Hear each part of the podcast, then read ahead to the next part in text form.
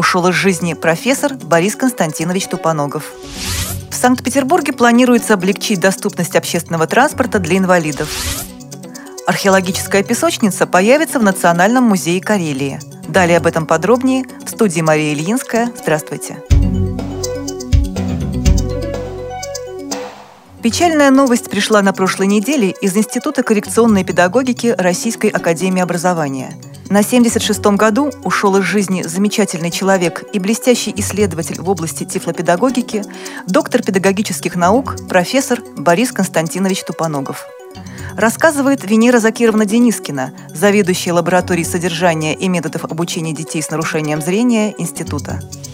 Э, он работал последние 30 лет в Институте коррекционной педагогики Российской Академии Образования. Я, как заведующая лаборатории, в которой он работал, хочу сказать о том, кого мы потеряли.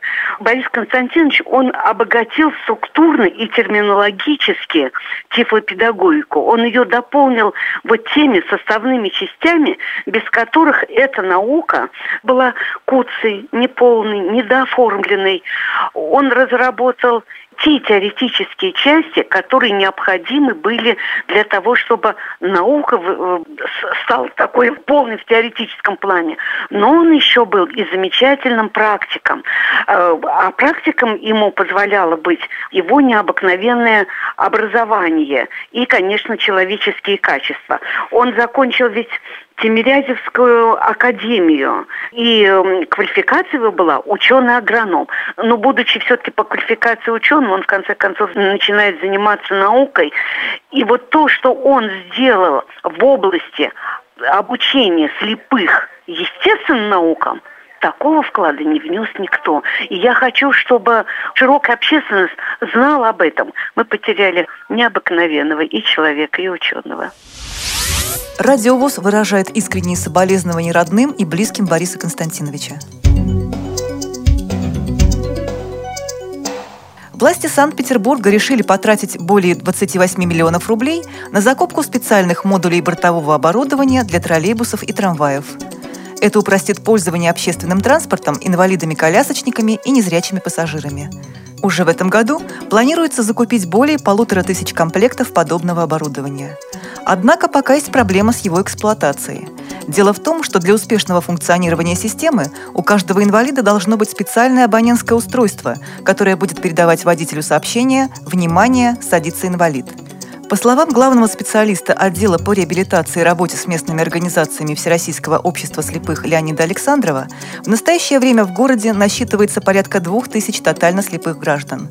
Конечно, такие абонентские устройства пригодились бы и слабовидящим, но для них они не являются жизненно необходимыми, говорит он. В настоящее время в городе всего 300 таких устройств, и используются они для тестирования системы. Кто будет в дальнейшем заниматься их закупкой, пока неизвестно. Национальный музей Карелии выиграл грант на проект, который позволит людям с ограниченными возможностями здоровья интересно провести время в музее. То, что планируется создать в рамках проекта, поистине впечатляет. Появятся так называемые новоделы, предметы той или иной эпохи, которые незрячие люди смело смогут брать в руки. Также в музее будут созданы аудиогиды, а для детей с проблемами здоровья – адаптированные путеводители – как рассказала методист Национального музея Юлия Фокина, скоро здесь появится археологическая песочница. В ней дети и взрослые смогут почувствовать себя археологами. Подобные песочницы уже есть в некоторых музеях России.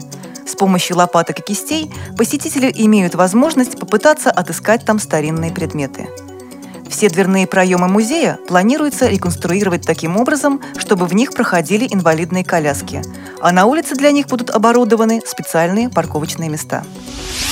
При подготовке выпуска использованы материалы информационных агентств и интернет-сайтов. Мы будем рады рассказать о новостях жизни незрячих и слабовидящих людей в вашем регионе.